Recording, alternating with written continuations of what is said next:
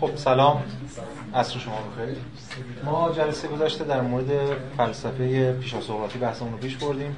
این جلسه آخرین جلسه ما در مورد فلسفه پیشا سقراطیه یا جلسه بعد وارد سقراط خواهیم شد و اون ادامه مسیر. یعنی از فلسفه از جلسه بعد وارد اون چیزی میشیم که بهش میگیم دوران سقراطی یا حوزه سقراطی.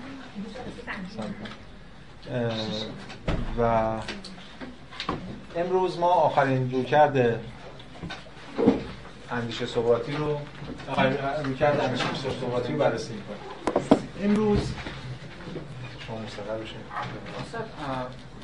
می‌رسیم.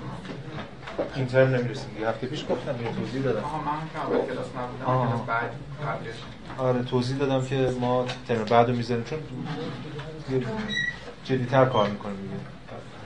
خب ترم بعدم احتمالا روز 25 دی ماه شروع بشه خب. پس ما امروز می‌خوایم به دو تا مکتب اشاره کنیم.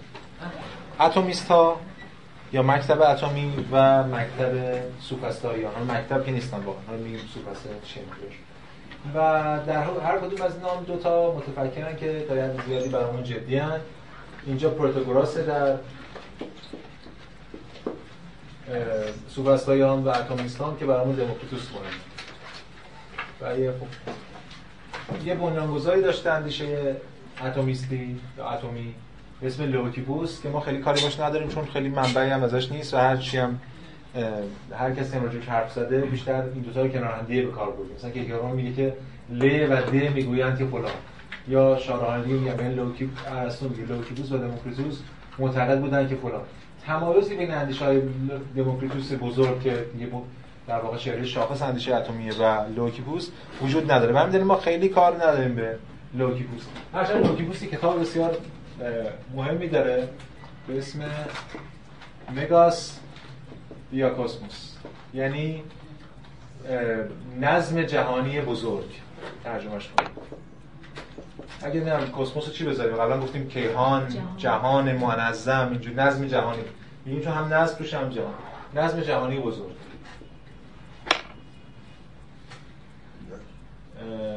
ولی از این کتاب هیچی به ما نرسیده. یه سری ایده های کلی برنامه پراکنده است. خود کتاب چیزی به ما نرسیده. یه کتاب دیگه هم داره به اسم درباره عقل. که از این کتاب فقط یه جمله اولش به ما رسیده. که جمله مهمی هم هست. ببینید گاتری اینجا نقل کرده. تسلر هم فکر کنم نقل کرده. جمله اول کتاب درباره عقل لوکیپوس میگه که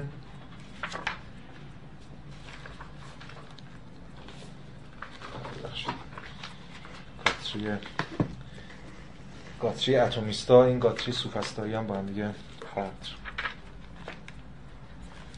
میگه که بعد هم یه جمله مونده.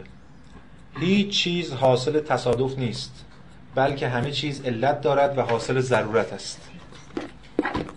هیچ چیز حاصل تصادف نیست. بلکه همه چیز ضرورت دارد علت دارد. خود این یه جمله کوتاه برای ما یه ایده ای رو داره بیان می‌کنه که البته اونجا در ذهن اونها بوده. ما بهش میگیم اصل علیت. Principle of causality اصل علیت. این اصل علیت که امروز تو ذهن همه شما هست احتمالاً همتون بهش قائلی یعنی هر چیزی علتی دارد هر وقت شما از یکی می‌پرسین آقا چرا یعنی به اصل علیت قائلید. وقتی چرا یعنی یه چی علتی داره دیگه. هر چیزی علتی داره. پس این میگه حاصل تصادف نیست یعنی هر چیزی یه علتی داره. این جمله دقیقاً نقل قول از لوکیبوس همون تنها جمله ای از کتاب درباره عقل که مونده از خب ولی گفتم خدمتتون که ما خیلی کاری با لوکیبوس نداریم به خاطر اینکه خب معلوم نیست اندیشاش خیلی آمیخته است با اندیشه های دموکریتوس ما حالا بحث های لوکیبوس هم زیر دموکریتوس مطرح می‌کنیم. دموکریتوس یه فیلسوف خیلی بزرگه خیلی فیلسوف پرکاری بوده. 52 تا رساله متن بهش نسبت دادن که خیلی زیاده نسبت به اون زمان ولی خب هیچ کدومش هم کامل به ما نرسیده. پراکنده این ور چیزایی هست از این 52 تا رساله و مرحوم شرف اینجا خوشبختانه باز مثل کارهای دیگه که کرده. آخرین فصل این کتاب در واقع اتمیستاست چون دیگه اینجا تمام میشه این کتاب وارد سقراطی میشه تمام اون بخشای از متن دموکریتوس که موجود بوده رو اوورده در واقع ترجمه کرده. دموکریتوس سفرهای زیادی می‌کنه به حال سفر به مصرش که خب معروفه ولی یه سفری هم به ایران میگن کرده که احتمالش هم بعید نیست بخاطر اون موقع اتفاق میفته یه سفری گفتن به هند کرده که خود شارحان میگن بعید خیلی چون حولش افسانه ها و اینا زیاد مطرح بود. اما به یه کتابی داره به اسم میکروس یا یا کسموس. بله بخوام یه نظم جهانی کوچک. یا کیهان کوچک نظم. این دلیلش هم می‌تونه دو تا دلیل داشته باشه دیگه. ما نمی‌دونیم. یکی اینکه شاید در مقابل استاد اون بزرگ نوشته این گفته کوچک می‌نویسن ما مثلا نمونه هایی داریم. اخلاق کبیر داریم اخلاق صغیر داریم. مثلا اخلاق صغیر که آدم می‌نویسه در مقابل اخلاق مثلا ارسطوی ماجراست یا منطق صغیر داریم منطق کبیر. اینم اینجوری. اما از طرف دیگه یه یه بندی از همین کتاب هست که اینجا شرفم ترجمه کرده بند 17 این یه ایده های دیگه هم به ما میده. میگه که بند 17 آدمی جهانی کوچک است. به خاطر که این کتاب شما الان همین بخشایی که شرف ترجمه کرده ببینید سی, سی چل صفحه است دیگه. متا بس اینم 200 خورده بنده. 223 تا بنده. کل این بندها 223 تا. شاید 10 تاش در مورد فلسفه ای که ما داریم اشاره می‌کنیم. واقعش در مورد مباحث اخلاقی و انسان و اسطوره ها و اینجور چیزاست این هم میشه گفت شاید در مورد انسان صحبت کنیم چون ما تو این سنت خودمون هم داریم. انسان جهانی کوچکی یا جهانی بنشسته در گوشه یک نظم یک جهان کوچیکه. یک جهان منفردی هر چی هست. این هم میشه حدس که این به این دلیل بوده. ولی خب مال ما خیلی کار نداریم ما با اون بخشش کار داریم به که به بحث‌های ما خیلی ارتباط پیدا کنه یعنی اون چیزیه که ما بهش میگیم نظریه اتمی اتمیستا همون اسمشون هم روشه دیگه. به این نظریه قائلن به اسم نظریه اتمی چی نظریه اتمی؟ اینا یه سری سوالای اصلی. ببینید ما تا حالا از اول ترم سه تا مسئله رو بهش پرداختیم. یکی مسئله آرخه. این که آرخه چیه؟ چیستی. یکی مسئله چگونگی. چگونگی آرخه ما رو وارد مسئله وحدت کسرت کرد. چگونه آرخه واحد کسی جهان کسی داره؟ یا همطور ما رو وارد مسئله حرکت کرد. ما از اول ترم تا این سه تا مسئله رو بیشتر داشتیم سرکله می‌زدیم. حالا حالا هم داریم دیگه حتی امروز هم باز مسئله است. مسائل دیگه هم اینا اضافه خواهد شد ولی مسائل همچنان مسائل جدی کلیدی. نظریه اتمی پاسخیه به این مسائل. چجوری؟ اجازه بدین. حالا شروع کنیم دیگه از این وجه اگه یادتون باشه قبلا صحبت کردیم در مورد بحران تقسیم پذیری توی شبهات زنون مطرح شد. یعنی تقسیم پذیری. یک چیز تا کجا تقسیم پذیره؟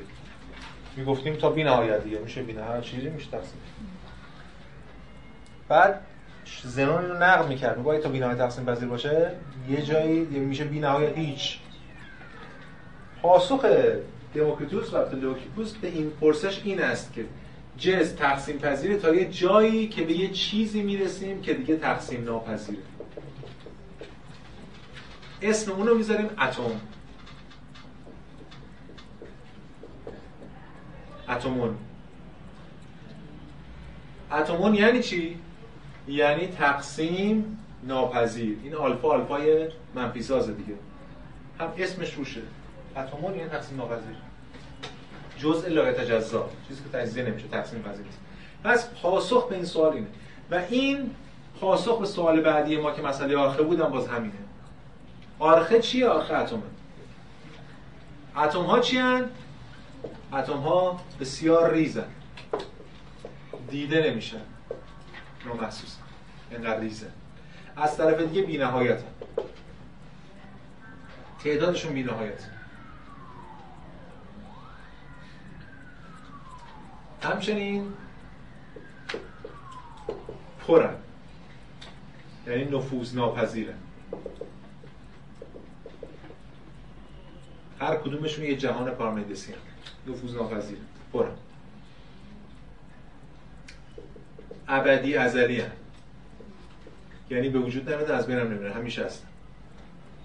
پس یک رویکرد تازه شکل می‌گیره در اندیشه یونانی پیش سقراطی به اسم اتمیسم که اینا یک ارتباطی با هم دارن اتم ها و همچنین مستقل از هم دیگه اتم ها هر شیعی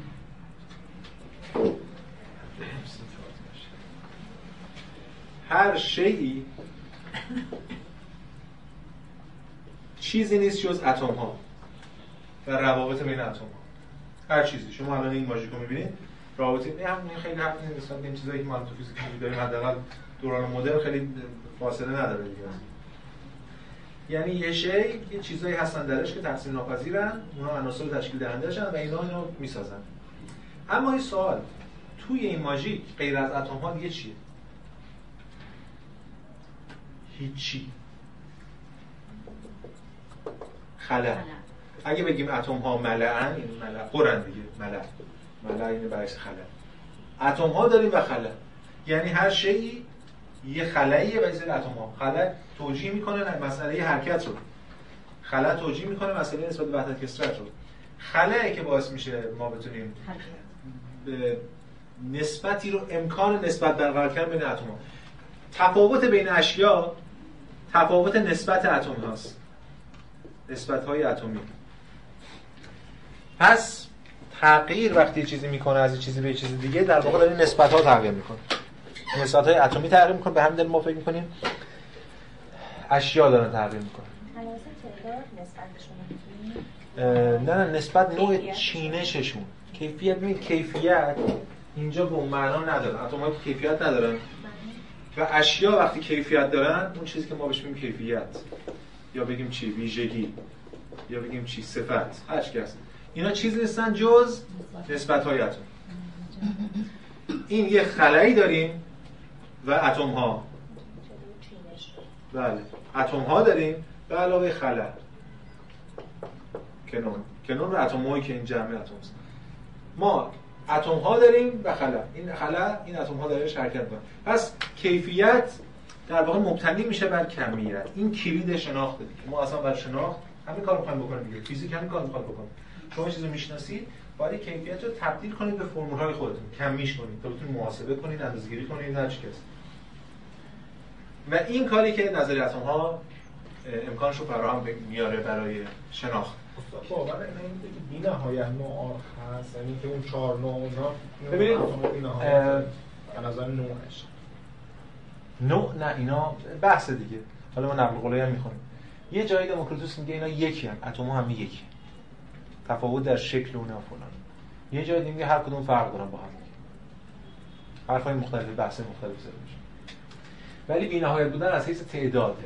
آره تعداد یعنی بی‌نهایت اتم. هرچند اینم نقد میشه بعدا اتمیستای بعدی بی‌نهایت بودن هم زیر سوال میاد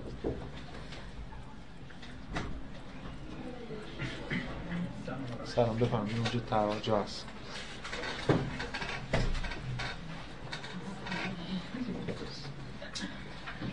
خب پس اینجا ما با اتم ها و سر خلع سر کار داریم. ببینید حالا این همه نقل قولی که آورده یه جا فقط بند 102 میگه که فلان فلان اما در واقع اتم ها و خلع وجود دارن. بعد تو بند 109 میگه که این جمله رو میگه. که الان از ارسطو نقل می‌کنه. چیز یا شی بیشتر از ناچیز یا لاشی وجود ندارد. یعنی چیز بیشتر از ناچیز وجود ندارد. ببینید دیگه. اتم ها و خلا جفتشون وجود داره نمیشه بگیم چون خلا وجود نداره. خلا به این معنا نیست که وجود نداره. خلا به این معنی است که نیستیه که وجود داره. چیز بیشتر از ناچیز وجود نداره. جفتشون به اندازه اینجا خب برای اولین بار دیگه ما به این شکل به نیستی میاندیشیم. متفکر داره به نی... برای نیستی بچه انتولوژیکال بچه هستی شناسان بچه وجودی قائله برای نیستی. چیز مثل ناچیز هستی و نیستی در کنار هم این می‌تونه توجیه کنه در واقع حرکت رو. ببینید یه نقل قولی از ارسطو بخونیم که شاید لب کلام باشه دیگه. همونجوری که ارسطو همیشه لب کلام هست. تو هم متافیزیک آلفای بزرگ آخر فصل 4 میگه که صفحه 18 ترجمه شرف. میگه که اما لوکیبوس و شاگرد وی دموکریتوس می‌گویند باز گفتم اینا همیشه اسمشون کنار هم میاد. می‌گویند که پری و توهی عناصرند. ارسطو البته اینو میگه. اینا اینو نمیگه. ارسطو چی میگه؟ ارسطو میگه اینا دارن میگن آرخه دوتاست. پری و توهی. اتم ها و خلا چون خود ارسطو می‌خواد بعدا این کارو بکنه. بعدا ارسطو به خلا عنصر آرخه می‌دونه خلا رو. حالا ما می‌بینیم. بهش میگه قوه.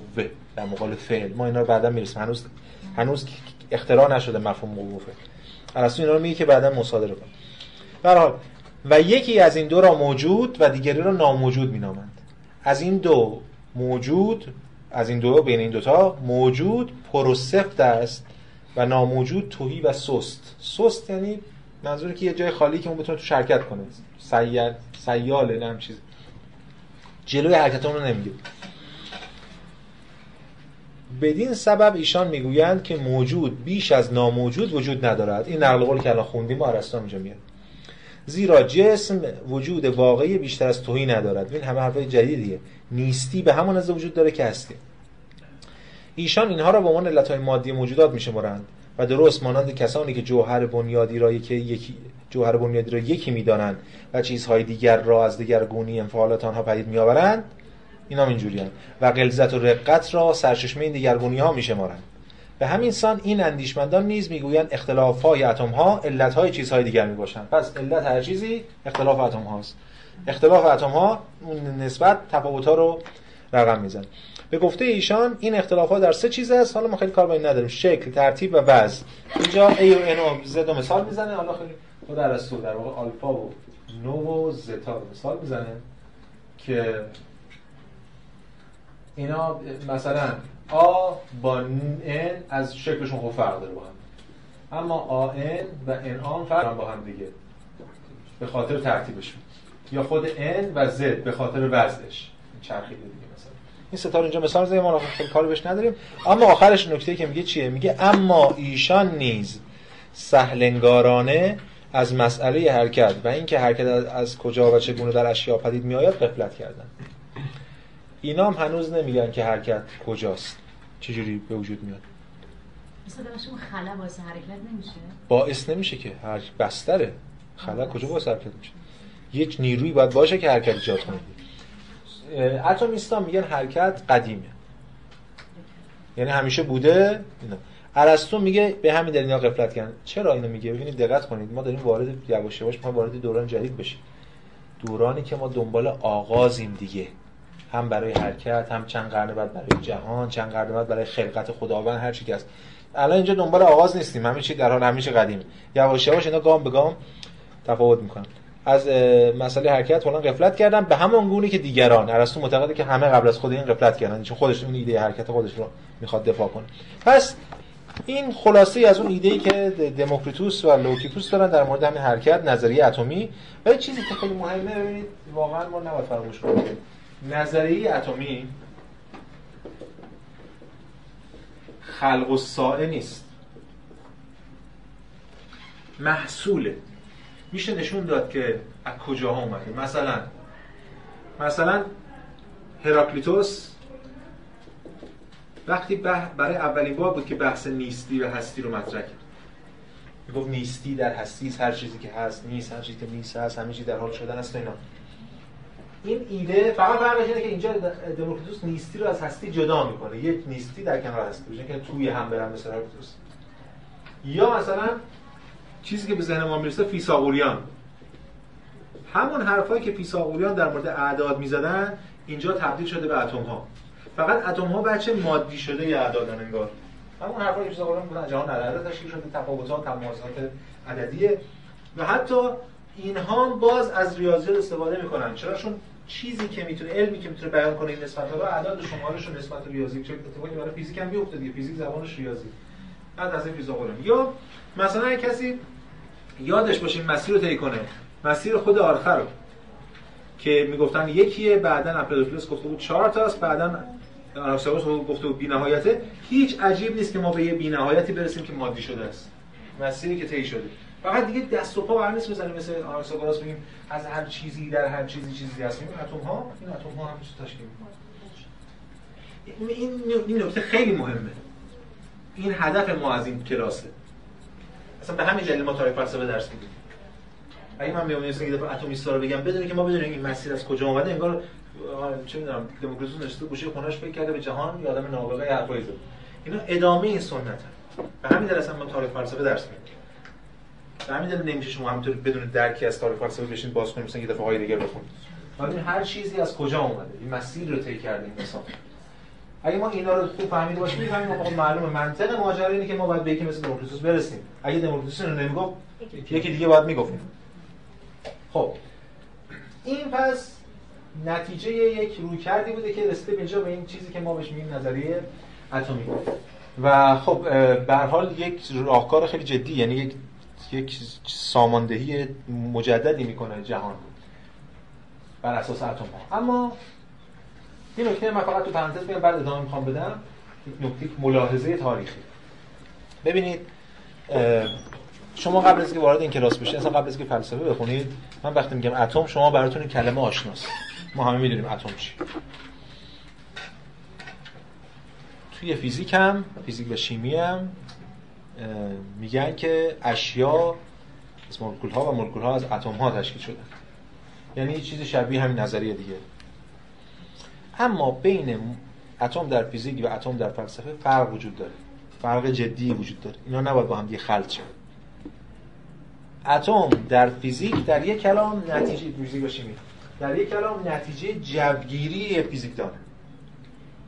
یعنی میاد حالا نیوتن و بویل و اینا رو ببین کنیم مثلا بیایم برسیم اول قرن 19 مثلا دالتون. که نظر اتمی راه میده خیلی مشخص دالتون که اسم اونا رو می‌ذاره اتم. چرا؟ میگه آقا من این نظریه میدم. شی رو بر اساس یک سری عناصری دارم توصیف می‌کنم که این عناصر ارتباطی دارن نسبتشون تغییر می‌کنه اشیا تغییر می‌کنن. ای این چقدر شبیه اون حرفی که چیز دموکریتوسینا زدن و نظریه اتمیستی. چون در جهان مدرن هم می‌دونید این نظریه اتمیستی حالا ما میگیم بعدا به محاق میره و کسی بهش کاری نداره برای نزدیک 2000 خورده سال بعد. وقتی که قرن 17 میشه و گفتمان قرون وسطایی فرو باشه و بعد دانشمندان حالا به اون معنای جدید مطرح می‌کنن بحث جدیدشون رو دوباره میرن سراغ یه سامان نظام مادی که برن از دلش جهان توجیه کنن. به همین دلیل اونجا مثلا تو نو ارقنو فرانسیس بیکن باز از دموکریتوس حرف می‌زنه. اسم دموکریتوس دوباره برسه. دیگه تو قرون وسطا اصلا کسی دموکریتوس حرف نمی‌زنه. دموکریتوس جدی نیست. حتی این نظریه اتم ها بعدا تو رواقی میشه نظریه بذرها و اصلا یه چیز دیگه ازش اما چی میشه؟ جبگیری بشه معنا به این معنا که اون فیزیکدان میاد میگه آقا من پیدا این اتم هاست. این همون اتم های دموکریتوسه و اسمش رو به همین داره می‌ذاره اتم. اما بعد علم پیشرفت می‌کنه. اون اتم ها تجزیه میشن و مسئله اینه که اسم اتم یعنی تجزیه ناپذیر الان تجزیه شده. این اسم بی مونده چون فیزیکدان یه چیزی گفته اونجا. پس این دو تا هم تمایز دارن. در ورسه وقتی ما میگیم مشخصا این چیزی که تقسیم نشه. اتمانه اصلا ما فعل داریم. حالا یادم نیست یونانیش هم فعل داریم کام تمونا. فعلش میشه قطع کردن تیکی کردن. حالا یادم نیست. ولی اتمان تقسیم ناپذیر تجزیه ناپذیر. ولی اینجا ما تو یه نظریه داریم که تجزیه میشه. به همین دلیل ما بعضی موقع مثلا تناقض تناقض میشه ببینید من نقل قولی می‌خوام از شرف برای اینکه نقدش هم بکنم. هرچند نقل قولش می‌تونه هم کنه ولی قابل نقد ببینید مثلا شرف میگه که وجود فضای توهی یا خلع را نیز دانش فیزیک دوران ما پذیرفته است. می‌خواد بگه آقا اینا همینو پذیرفتن می‌خواد تقریب تقریب به ذهن کنه بحثا و آن را فضای توهی درون اتم ها می‌دانند. زیرا گفته می شود که در یک اتم قطر هسته در حدود یک ده هزارم قطر همه اتم است چنانکه اگر مثلا هسته اتم را یک نخود فرض کنیم قطر تمام اتم میشه 100 متر. به این می توان گفت که اتم تا حد زیادی خلا یا فضای تویی در بر دارد و حرکت الکترون ها نیز به همین علت ممکن است. اما از سوی دیگر دیدیم که اتم ها فلان. پس این نظریه اتمی داره میگه ولی در واقع ما دیدیم اینجا میگه اتم پره. توی اتم چیزی نیست. این نظریه اتمی که یه چیزی حرکت می‌کنه. اگه در اتم چیزی حرکت می‌کنه نشون میده اتم اون اتم نیست. یه چیز دیگه است. جن میگم جوگیری بخاطر فکر کردن این اون اتمه و اون اتم در واقع نیستش. خب این ملاحظه تاریخی رو بزنیم کنار برای اینکه دو تا شباهت ما رو گمراه نکنه. اما دو تا نقد اصلی بر نظریه اتمی وارده دو تاش هم بودن شبیه هم. یکیشو آناکساگوراس به شکلی مطرح کرده بود. من اینو می‌نویسم بعد این مقاله از آناکساگوراس هم می‌خونم. چون اینا بودن همزمان هم با هم دیگه. ما داریم عقب جلو میگیم.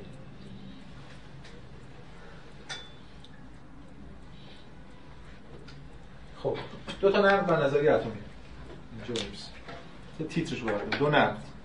یک.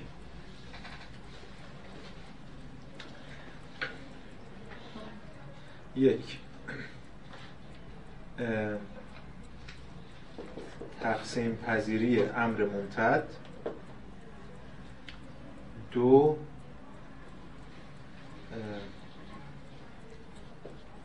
محال بودن نامتناهی در متناهی. خب تقسیم پذیر ممتد محال بودن نامتناهی در متناهی. همینجوری یه دو تا تیز برش ساخت. ساختیم که بتونیم توضیح بدیم تقسیم پذیری ممتد یک چیز امتداد داره. وقتی بکن امتداد داره. ما اینو تقسیم می‌کنیم. قبلا می‌گفتن تا کجا؟ بی نهایت الان میگیم نه به جایی می‌رسیم.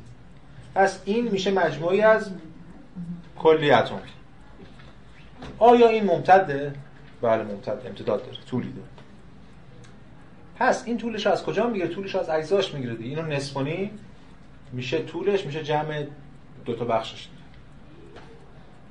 پس این امتدادش رو از جمع ممتدهایی می‌گیره. اون عناصر ممتدی که اینو در بر پس اتم ها باید ممتد باشه. حالا اگر اتم ممتد باشه هر چیز ممتدی رو میشه نصف.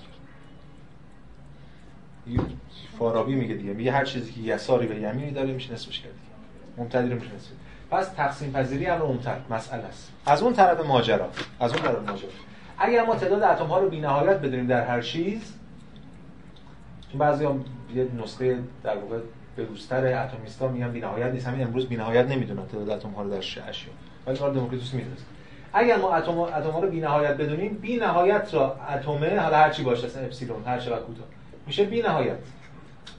یعنی امتدادش باید بی‌نهایت بشه. نامتناهی نمی‌تونه در متناهی جا بشه. متناهی می‌تونه در نامتناهی جا بشه ولی نامتناهی نمی‌تونه نمی‌تونه این یه چیز متناهی محدود معین متشخص باشه ولی توش بی‌نهایت اتم باشه. این دو تا نقدی که مطرح میشه برای نقد اول رو به یه شکل دیگه آناکساگوراس گفته. گفته که اگه بخوایم حالا اینو نقد این بدونیم آناکساگوراس میگه که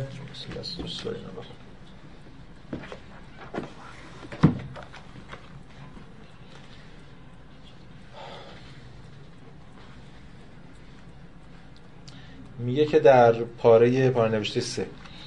آخرین حد کوچک در چیزی نیست که کوچک است چون همیشه چیزی کوچکتر از آن وجود داره نمی‌تونه آخرین حد کوچک در یه چیزی باشه.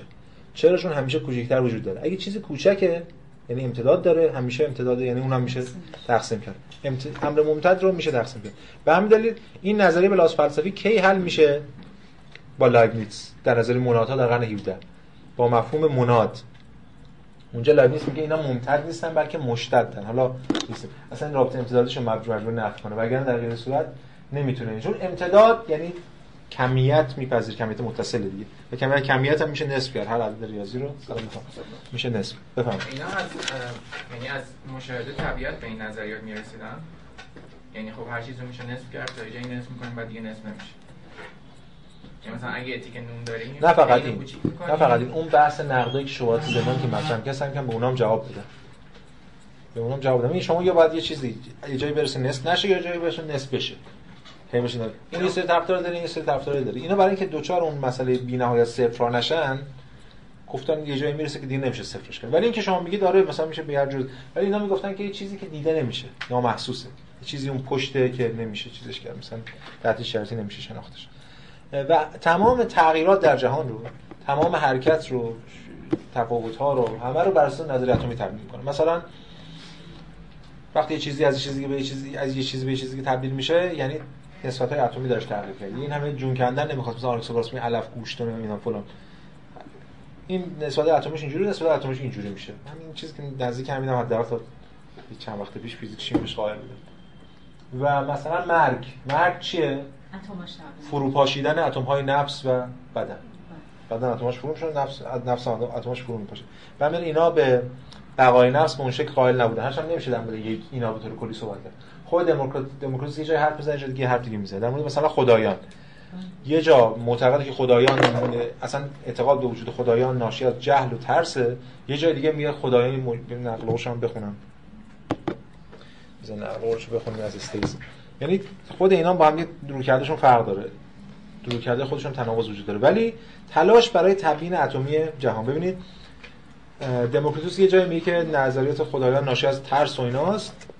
ترس انسان از آتش و زلزله و شهاب سنگ و فلان اینا. اما خود دموکریتوس تا حدودی مغایر با این نظر بر این باور است که موجوداتی شبیه به انسان اما بزرگتر و با حیاتی طولانیتر در هوا ساکنند. و باور به وجود خدایان را ناشی از صدور تصویرهای از این موجودات می‌دانند. به این گونه که چون خود این تصویرها متشکل از اتم ها هستند بر حواس انسان تاثیر گذاشته تصورات از خدایان ایجاد می‌کنن یه موجوداتی تو هوا هستن دیده نمیشن ولی تاثیر می‌ذارن چون اونها اتم دارن اتماشون بعد می‌خوره حالا نظری که هفته اشاره کردیم باز. نظری ادراک هم داره دموکریتوس نظری ادراکش خیلی معروفه. یعنی چجوری می‌بینیم چجوری میشنویم. ما هر گفتیم دیگه. هر متفکری باید در مورد این حرف بزنه که ما چجوری می‌بینیم میشنویم. علاوه بر که جهان چجوریه نظریه ادراک دموکریتوس رو خیلی راحت می‌تونه با اتم ها تبدیل کنه. حل شد دیگه مسئله. این مجموعه از اتم هاست هر شیئی علاوه بر اینکه خودش در بردارنده اتم هاست هر لحظه اتم های ازش لبریز میشن. اتم های این دارن لبریز میشن میان می‌خورن به اتم های چشم من و من احساسی به دیدم به دست. اتم های این لبریز میشن میان میرون روی زبان من و احساس چشایی من و بعد اون یه چیزی یه حسی به من دست اما یه نکته ای که مهمه و به نظرم الان بعد نیست اشاره بکنیم برای اینکه یه خطی بدیم بعدا باش خیلی کار داریم این یکی از اهداف اصلی کل این دوره است. اینه که دموکریتوس به یه نحوی انگار داره از یک چیزی صحبت می‌کنه. ببینید من یه بذار تو خیلیتون می‌دونین بحث من فقط مقدمه میگم برای که قرارمون بود که از صفر بگیم همه چیزو. ما یک رویکردی داریم بهش میگیم رویکرد رئالیستی رئالیسم. ترجمه شما رئالیسم. رویکرد رئالیسم چیه؟ ما یک سوژه ای داریم برای یک ابژه من یه موجودم دارم یه چیز رو می‌شناسم یه چیز رو می‌بینم از این ابژه یک تصوری ولی فقط تصویر هم نیست تصور. یعنی هم همه ناشی از حواسی که دارم. رنگ و شکل و طعم و فلان فلان یه تصوری در ذهن من حاصل میشه. اگر من ادعا کنم که این تصوری که در ذهن من کاملا منطبق بر خود ابژه است یعنی یعنی حواس من یا اندام های حسی من آینه به میگیم رالیزم خام.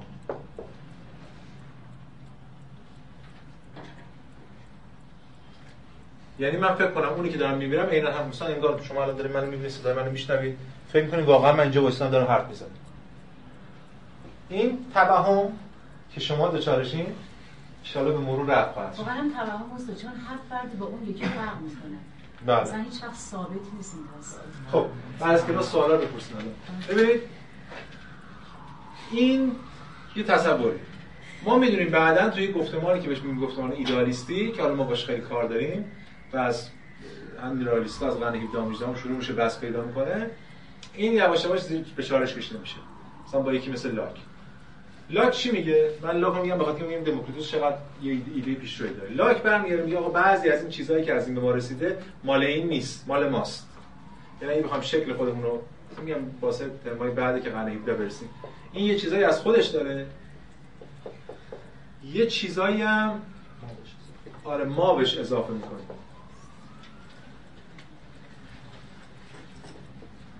و به همین دلیل اینجوری می‌بینیم. حواسمون باید باشه کدومش مال خودش کدومش مال ماست. مثلا یه چیز خیلی ساده که الان همه عقل عرفی هم فکر می‌کنن که چیزه مثلا مثل رنگ. ما ادعا می‌کنیم ما یعنی عقل عرفی این سیاره دیگه اکثر. که دیگه رد شده فیزیک هم رد کرده ما ادعا می‌کنیم رنگش آبیه. یعنی چی؟ یعنی انگار این یه چیزیه که خودش آبیه و ما فقط اینو می‌بینیم. این نگاه رئالیسم خامه یعنی نور من قصه که بچگی گفتم نور می‌خوره به این می‌خوره به چشم ما و ما آبی رو می‌بینیم. که لاک نشون میده که اصلا آبی در کار نیست. یه چیزی هست اینجا. نور میاد می‌خوره به یه خلل و فرجی هر چی که هست میاد می‌خوره به چشم ما. اون پشت چه می‌دونم مردمه که چشم ما یه چیزی عضله اونو یه جوری میلرزونه. ما آبی می‌بینیم یه جوری دیگه بلرزونه ما مثلا قرمز می‌بینیم. آبی اینجا در کار چون ما موجود رنگ بینیم. یه موجود دیگه یه جوری دیگه جهان می‌بینه بر اساس خودش. ما دیکتاتوری سیاره‌ای داریم دیگه. برداشت خودمون رو به دیگران تحمیل می‌کنیم. چون میگیم حتما به خود ابژه رفته. خب. اینو لاک مثلا رنگ و یا بو و اینا رو مطرح کن. حالا بریم سراغ دموکریتوس ببینیم چی میگه دموکریتوس من این نقل قولی بخونم از دموکریتوس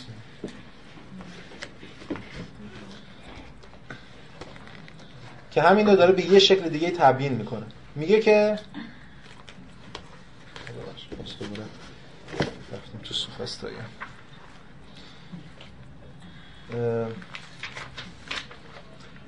توفراستوس توی درباره حواس نقل می‌کنه از دموکریتوس.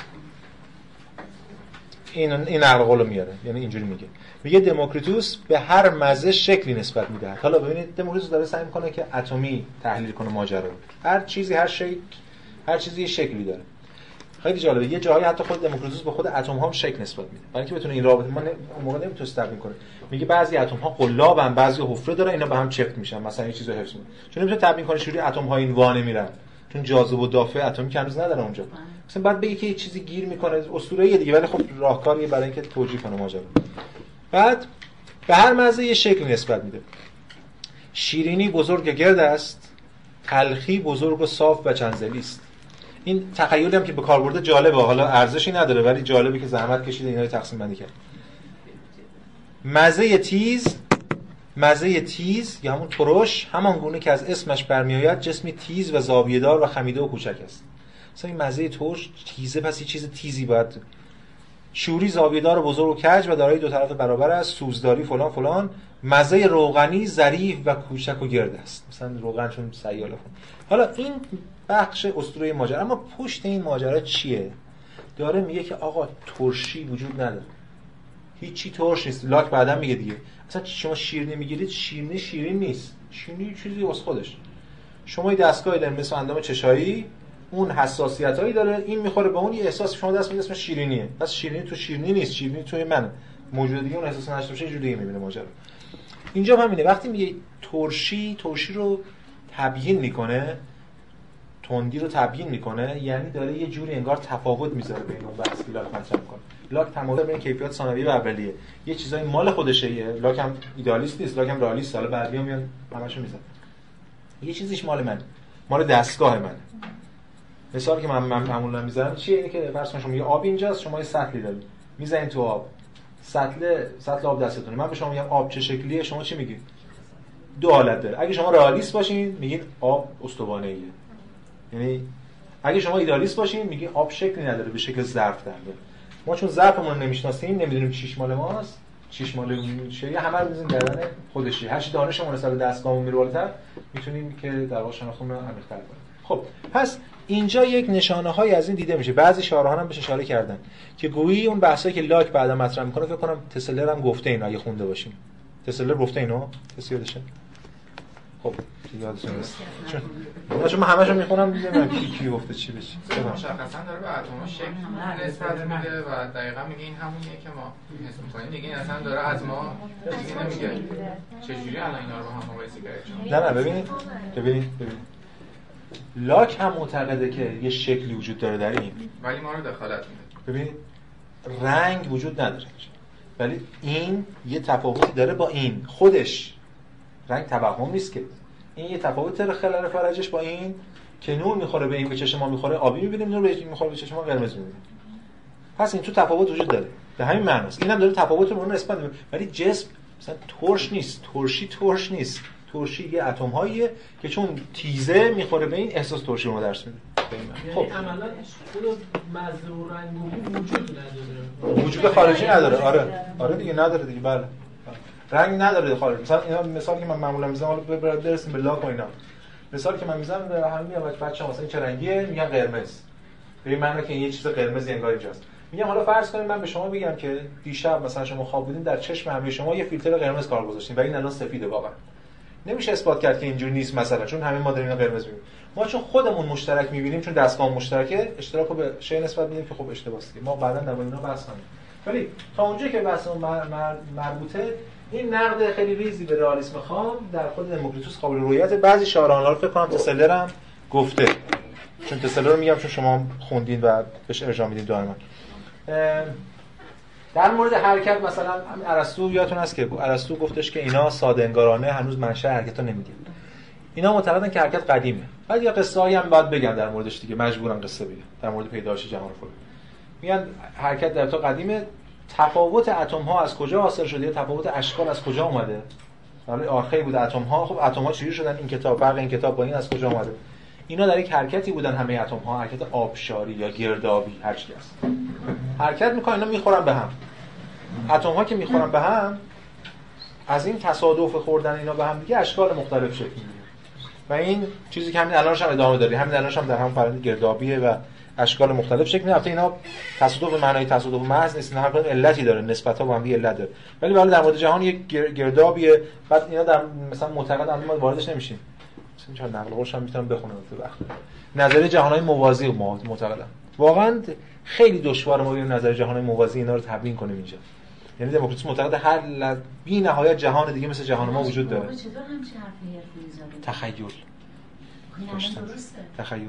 نمی‌دونم درسته حالا که بس دیگه جهان موازی من قائل نیستم به جهان موازی. خب. شما خودتون جهان موازی هستید. ان یه ترم شما اینجا درس جهان موازی بزنید بیاد. خب. اما فقط بزنید نقل قولش بس بخونیم. از هیپولیتوس نقل می‌کنه گاتری ببین مثلا میگه که جهانهای بیشماری با اندازه های متفاوت وجود دارند در بعضی از آنها نه خورشید وجود دارد نه ماه. در بعضی دیگر خورشید و ماه بزرگتر از آن ماه هستند. بعضی دیگر بیش از یک خورشید و ماه دارند. این جهان ها در فاصله های نامنظم قرار گرفتند. فاصله شان در جهتی بیشتر و در جهت دیگر کمتر است و بعضی در حال شکوفایی و بعضی روی به زوال دارند. اینجا به وجود میاد آنجا از بین می‌روند و در اثر برخورد با یکدیگر تباه می‌شوند. بعضی از این جهان ها نه حیوان و نه گیاه زنده دارن نه آب.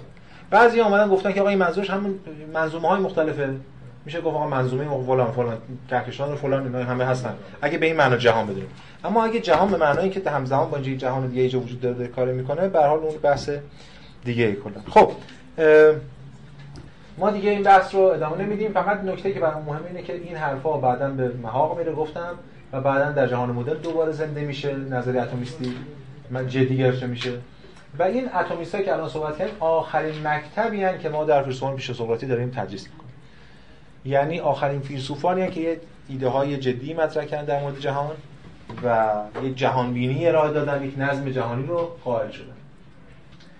قبل از اینکه از این پیش سقراطیان خارج بشیم و وارد خود سقراط بشیم که جلسه آینده ماست یک مجموعی از متفکران و معلمان رو می‌خوام بهشون اشاره کنم که ما اینها رو به اسم سوفستایان می‌شناسیم.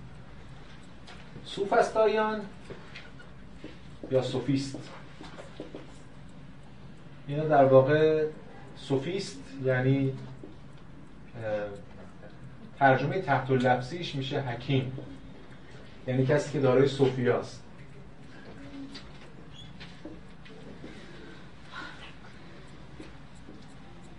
سوفیستس. همونی که دارای صوفیاست حکیم. اما چرا الان ما به میگیم سوفستایی و بار منفی داره؟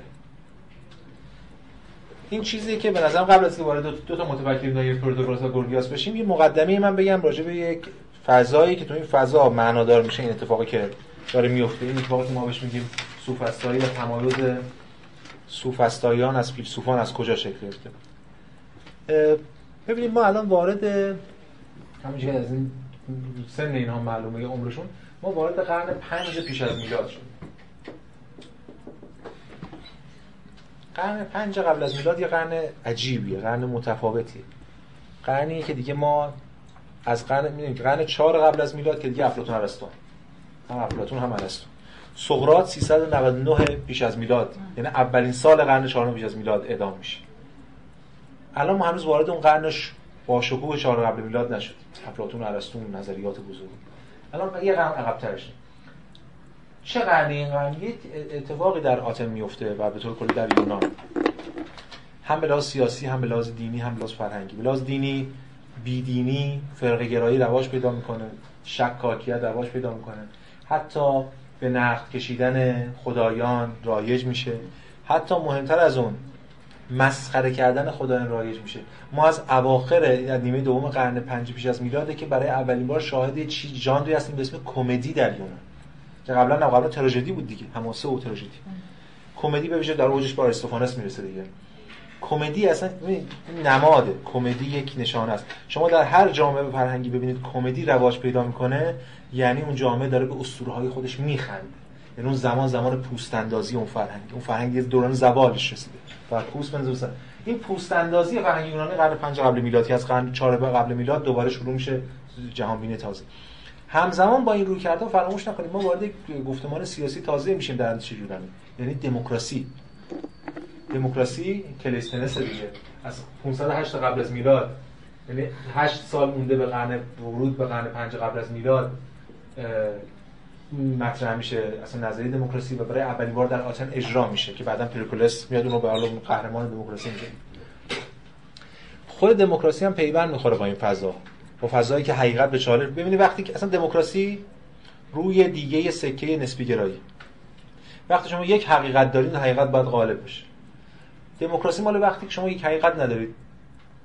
به همین دلیل حرف مردمانه دیگه حرف دموست. البته میگم اون دموکراسی هم خیلی فاشیستی بود اون موقع فاشیستی که نه خیلی سرکوبگرانه است. به خاطر اینکه حکومت دموکراسی بردهداری برده ها کودکان زنان انسان نیستن. یه اقلیت شهرونده که دموس محسوب میشه می‌تونه رأی بده. اما حتی بعضی از دموکراسی ها رأی هم نداره. تو آتن رأی داره مجلسی داره بعضی جهات رأی هم نداره. یعنی اینا مستقیما تاثیر می‌ذاره. خود اون اقلی مردم کوچک. تعداد کمی که هستن. این اینا رو بذاریم کنار هم دیگه می‌بینید وارد یه فضایی شدیم که اون فرهنگ داره پوست میندازه داره تغییر می‌کنه و توی این فضاست که یه سری آدمایی هستن به صورت دورگرد در شهرهای مختلف حرکت می‌کنن به مردم یه چیزهایی رو میآموزن و از قبل اون پولی دریافت می‌کنن. به اینها ما میگیم سوفسطایی یعنی افرادی که از این شهر به اون شهر میرن و معلم حرفه‌ای ببینید الان این کرفرت اینجا توی تاریخ فلسفه جلد یک. توی فصل مربوط به سوفسطاییان صراحتا میگه. میگه که این هم خیلی نکته مهمی الان چند بارم باید بپردازیم. میگه در سده پنجم پیش از میلاد واژه سوفیستس در زبان یونانی به عنوان اسم دلالت برای حرفه خاص به کار می‌رفت. حرفه آموزگاران دورگر. از شهر به شهری می‌رفتن کسب درآمد می‌کردن. برای اینکه چیکار کنن؟ مردم را دانا یا ماهر کنن. تو چه حوزه‌ای؟ شعر موسیقی هنر حتی برای کاهنان و پیشگویان و استادان دیگه هم به کار می‌رفته.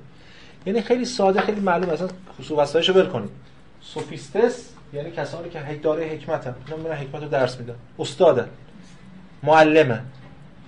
معلمن پول می‌گیرن تدریس می‌کنن. پس تا اینجا این بار منفی رو نداره هنوز. آنچه سوفسطایی انجام می‌داد در واقع عبارت بود از کوشش برای اینکه دیگر انسانها رو در اشتغال به دانایی مهارت ببخشه به عبارت دیگر کار سوفیستس ها این بود که به عنوان آموزگار عمل کنن. یعنی یه آموزگاری که داره یه ایده هایی رو به مردم میآموزه. چی رو در نهایت اینا می‌خوان بیاموزن به مردم؟ اون چیزیه که ما بهش میگیم این توصیف درست به شرط هم کلمه فضیلت را به درستی مردم. اینا می‌خوان فضیلت اینا آموزگاران فضیلت. فضیلت. بهش میگیم ویرچو یا حتی ویرچو هم به درد ما نمی‌خوره. ویرچو یعنی فضیلت اخلاقی. در یونان فراتر از اینه. این گفتن آرته.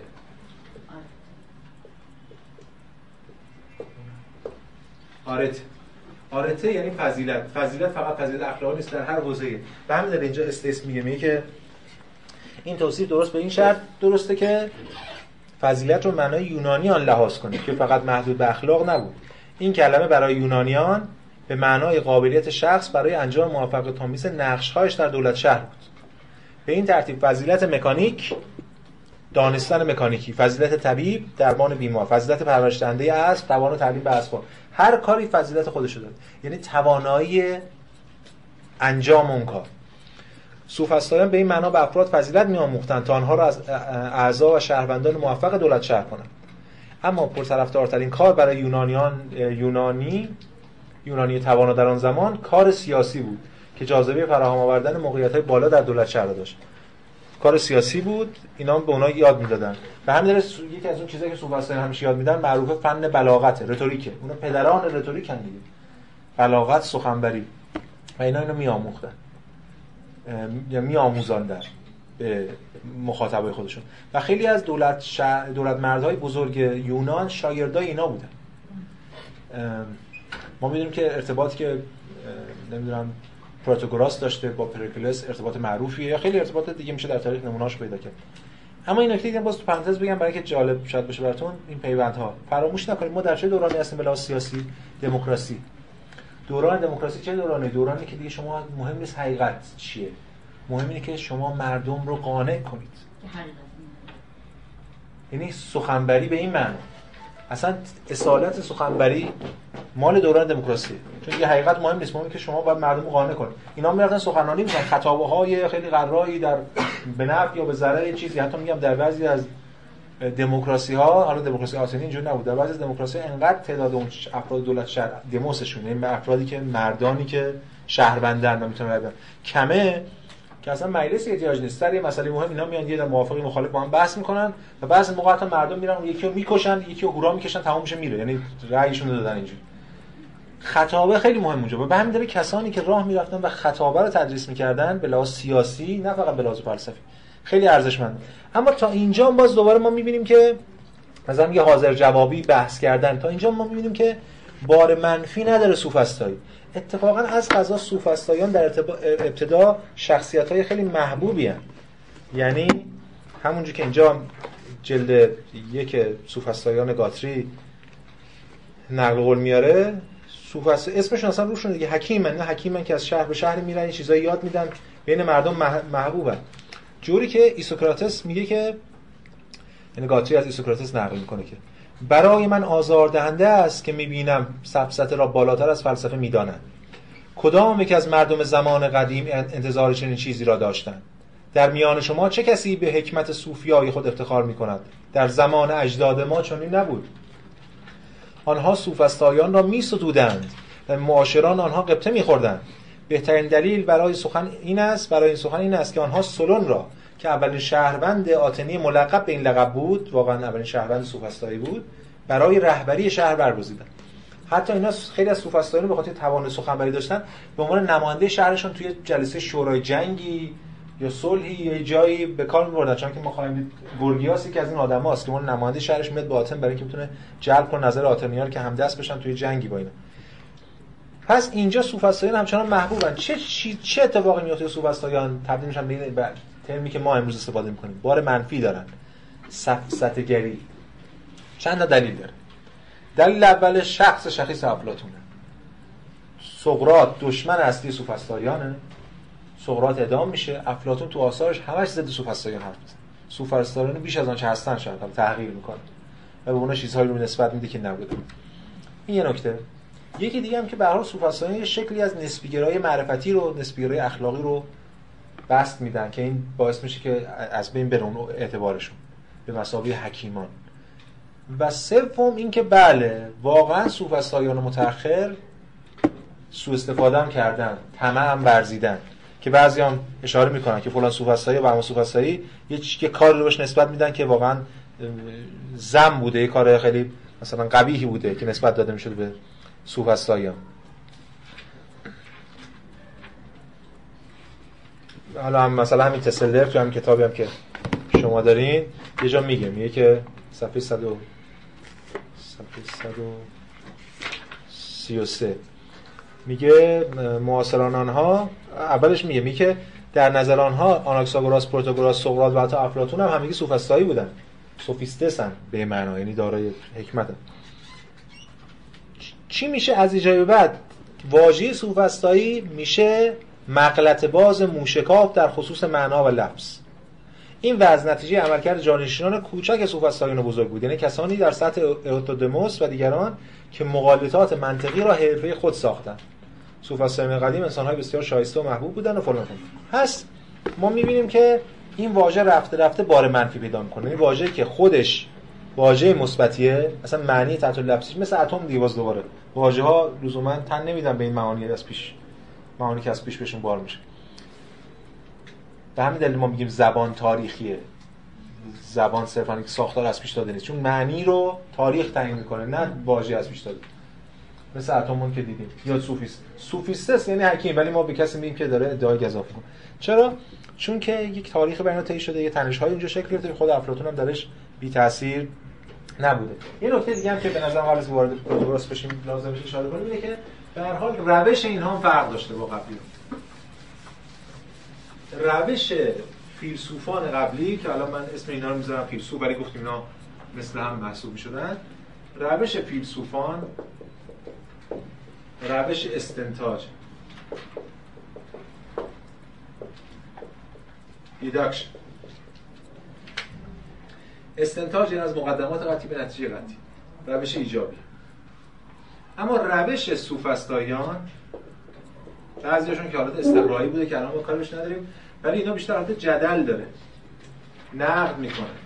و مهمتر از اون هدف اصلی اینا شناخت حقیقت هدف اصلی اینا اقناعه. برای اقناع مهم نیست شما اثبات کنید یه چیزی رو از یک نتایج مقدمات قطعی. شما کافی ببینید رقیبتون یا طرفتون چیه رقیب رو رد کنید. یا مخاطبتون چی دوست داره. سوفسطایی وقتی میده جا مخاطب اگه به یه دینی قائل باشه از فکتای همون دین میاره. اگه مخاطب به یه چیز دیگه قائل باشه از اون فکت میاره. چون حقیقتی در کار است اینو فقط قانع کنه و همچنین اینا در مورد طبیعت حرف می‌زدن خیلی دنبال شناخت جهان فوسیس بودن. سوفسطاییان چون به یه معنا شناخت طبیعت رو غیر ممکن می‌دونن یا نقد می‌کنن که ما میگیم برای اولین بار یه شکلی از معرفت شناسی رو بست میدن. یعنی شناخت انسان. انسان مهمه. انسان براشون محوریت پیدا می‌کنه. حالا میگیم این شکل از اومانیسم در اینجا رواج پیدا می‌کنه. خب بریم ما تو این فرصت کوتاهی که داریم یه اشاره هم بکنیم به دو تا دو تا سوفستایی معروف که بودن هم سنن با هم دیگه. البته اینجا نوشتیم 420 تا 490 سن 481 تا 411 هم گفتم. فکر کنم تسلی گفته 481 تا 411 سن های مختلفی مطرح میشه دیگه. حالا بحث تاریخش نیست خیلی ما ذهنمون نباید بکنیم ولی می‌خوام بگم این توی دورن و هر دو در میانه قرن پنج پیش از میلاد خب پروتاگوراس چهره خیلی مشهوریه. ما خیلی خیلی ازش در موردش شنیدیم جای مختلف بحث های مختلف. اولی سوفسطایی بزرگه و یه سری ایده هایی رو مطرح می‌کنه که متفکرهای بعدی خیلی ازش تحت تاثیرشن دو تا کتاب داره. کتاب های زیاد ما دو تا سر کار داره دو تا کتاب معروف. یکی کتابی به اسم درباره حقیقت. خب درباره حقیقت چیز عجیبی نیست به اسم درباره حقیقت. اما عنوان فرعی داره؟ اندازی ها یا برانداختن ها در واقع منظور این است که چگونگی ارائه استدلال برای برانداختن حریف در بحث. همون جدل. کتابی درباره جدل. حقیقت شکل دیگهش برای اینا منفیه برانداختن. این اصلا خود این عنوان کتاب که حقیقت برانداختن ها من یاد کتاب نیچه میندازه. عنوان فرعی غروب بوتا چیه؟ کسی یادشه؟ غروب بوتا عنوان فرعی کتاب. فلسفیدن با پوتک آفرین. فلسفیدن با پوتک نیچه است دیگه. این همینه. با پوتک یعنی برانداختن. خراب کردن. اصلی نه ساختن. برای سوفسطایی تو سوفسطایی به حال خیلی پیوند درون دارن با شکاکان یونان دیگه. ما حالا شکاکان رو درس ندیم به دلیل فورون و اینا رو. ولی همین همین گفتمان اینجا وجود داره. برانداختن رقیب یا خاص کسی که در مقابل من, من اون رو می‌خوام مهم برای من حقیقت چیه. مهم که حتی اگه اون مثل وکیل دیگه. وکیل خوب وکیلی که حتی اگه بدون موکلش مجرمه اونو آزاد کنه. این یعنی خیانت به حقیقت دیگه. وکیل اخلاقی وکیلی که بدون موکلش مجرمه استفاده بده مثلا. یا بره بگه آقا من می‌دونم این مجرم از ولی خب اینو نمیگن دیگه بعد دفعه کسی بهش پرونده نمیده. وکیل خوب وکیلی که بتونه فارغ از حق یا درست بودن دفاع کنه از موکلش اینم هم همینه. فارغ از اینکه من راست میگم یا نه رقیبم داره راست میگه نه من باید دیگری رو از میدان در کنم. حالا جمله اول این کتاب در واقع بیت اول این کتاب چیه؟ تسلر اینجا من نقل قول از تسلر میارم. ما یه دونه رو میگیم و روی همین دیگه مانور میدیم به ادامه بحثمون جمله خیلی خیلی معروف کرد. صفحه 136 تسلر هم اومده. خواستیم بدیم جمله چیه؟ انسان معیار همه چیز هاست معیار نیستی چیزهایی که نیستن معیار هستی چیزهایی که هستن. انسان معیار. البته تسلر بعدش من در حال نقد دارم دید تسلر بعدش میگه ما, ما نمی‌دونیم که این منظورش از انسان چیه. چون انسان هم می‌تونه شخص باشه هم می‌تونه کل بشریت باشه. مثلا میگیم انسان معیار همه چیز هاست یعنی انسان ها در مقابل حیوانات یا هر چیز دیگه. اون هم همون منصورا که گفتیم انسان محوری اینا. اما واقعا اینجوری نیست. اصلا ربطی به کل بشریت نداره این بس مشخصا شخص یعنی من انسان من شخص. خود شخص معیار حقیقت همین چیز هست معیار چیز نیستی چیزهایی که نیستن معیار هستی چیزهایی که هستن. لب به کلام یعنی یک نسبی گرایی معرفتی. من معیار حقیقت خودم شما معیار حقیقت خودتی هر کس معیار حقیقت خودشه. چرا؟ سلبی هم دیگه اینا برانداز دانن چون هیچ معیار مطلقی درباره حقیقت وجود نداره. چون هیچ معیار مطلق کلی وجود نداره پس ما هر کسی معیار خودشه. هر کس حقیقت رو در درون خودش می‌تونه پیدا کنه و خودش میشه معیار حقیقت. این می‌رسه بحث نسبی بودن معرفت ببینید خیلی چیزا نسبی هست واقعا مثلا چه می‌دونم مثلا شما سه تا ظرف آب بیارین آب گرم آب سرد و بعد دستتون رو یه دست می‌کنید تو آب گرم یه دست تو آب سرد. هر دست اون دستی که تو آب سرد داره بزن تو آب بلند به نظرتون آب گرم می‌رسه. اون دست تو گرم بوده بزن تو آب بلند به نظرتون سرد می‌رسه. حالا من برم بیرون بگم هوا سرد شما برم میگید هوا گرمه. من چی با هم بحث کنیم مثلا میگیم آقا هر کسی طبعش فرق ما همین میگیم در یه حالا این رو اگه ما نسبت بدیم و تعمین بدیم به تمام مباحث معرفتی آیا همین نمیشه که خود هر شخص معیار همه چیز و فلان؟ اینو اگه ما بتونیم بس بدیم. یعنی به این ایده برسیم که اینو میشه میشه بعد بس داد. و کاری که اینا کردن در واقع همین بوده. بس دادن همین و می‌رسن به نسبی معرفتی. یه کتاب دیگه هم داره ما کاری بهش نداریم. درباره خدایان. این درباره خدایان اون جمله اولش رو اینجا میاره نقل می‌کنه. ما دیگه کتاب شرف هم دیگه به درد ما نمی‌خوره چون دیگه تموم شد. تا آخر دموکریتوس اومد. خیلی نقل قولای خوبی داره واقعا شرف. تمام اینا رو زحمت کشید از یونانی ترجمه کرده. انگلیسی هم دیده یونانی ترجمه کرده ولی دیگه تموم شد یعنی تا اینجا با همراه ما بود تو این دوره. ببینید تو این کتاب میگه که اولین جمله این کتاب اینه که درباره خدایان نمی‌توانم بگویم آیا یا شاید چگونه آنها هستند یا نیستند یا ظهورشان چگونه است. زیرا چیزهای زیادی هستند که مانع معرفت آدمی می‌شوند. ابهام موضوع و کوتاهی عمر. حرف نمیگه خدایان نیستن. میگه در مورد خدایان نمی‌تونم بگم نیستن هستن چی بله. آره دیگه. من واقعا موضوع ابهام داره. عمر ما کوتاه یعنی تام اما نکته چیه؟ نکته که این کتاب هم باعث میشه که با اتهام الهاد مواجه بشه محکوم بشه فرار کنه از آتن و در راه فرار اصلا تو کشتیش غرق میشه و میمیره دیگه. این پرودوگاس مرگش هم بخاطر همین بود. اینجا سوالی پیش میاد. این سوال که مثلا وقتی ما داریم انتهای اورنوستا هم درس میدیم پیش میاد. ببینید ما مگه نگفتیم که مردم دیگه اعتقاد ندارن به خدایان؟ این چیزا شلوول شده نقد دارن می‌کنن.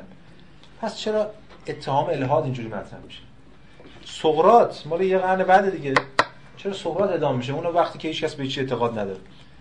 این نمونه شبیه قرن وسطاست بیشترین ادام های قرن وسطا در آخر قرن 16 اول قرن 17 یعنی وقت تموم شد. این سیستم هر سیستم در لحظه سقوط آخرین لگه داره می‌زنه. بیشترین خشونت از خوش بروز.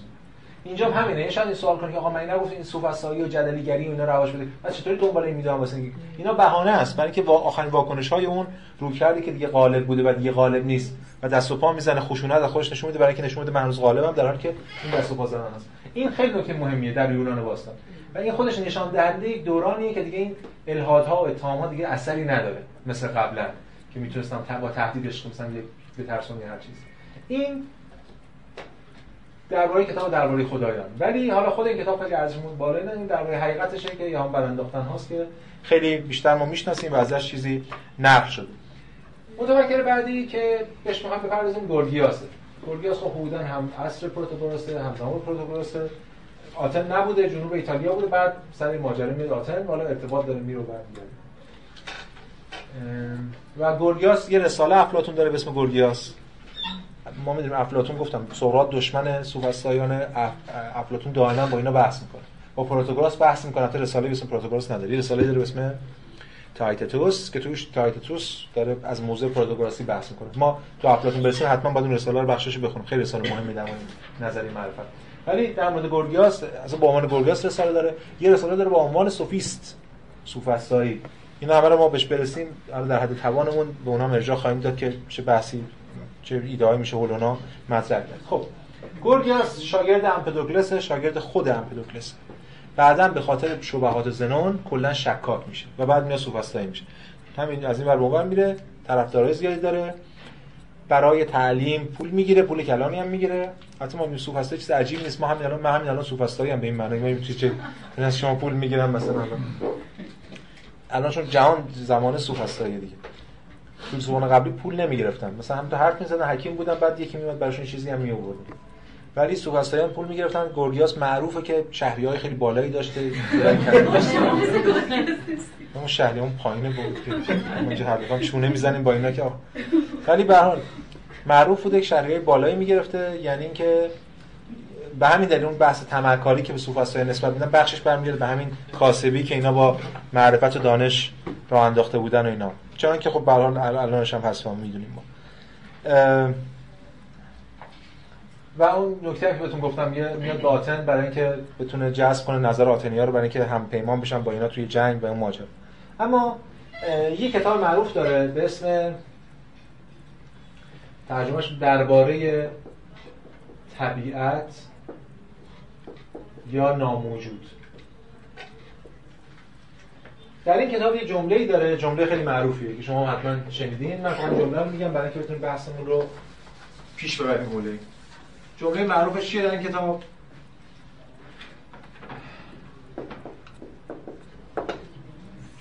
هیچ چیز وجود نداره.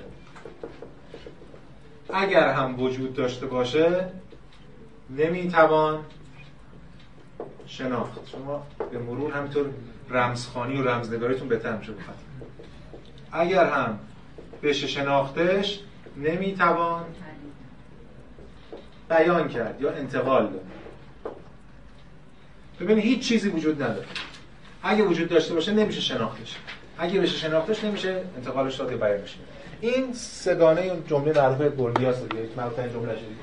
خب این چی میگه؟ داره چی میگه؟ میگه هیچ چیزی وجود نداره. ببینید.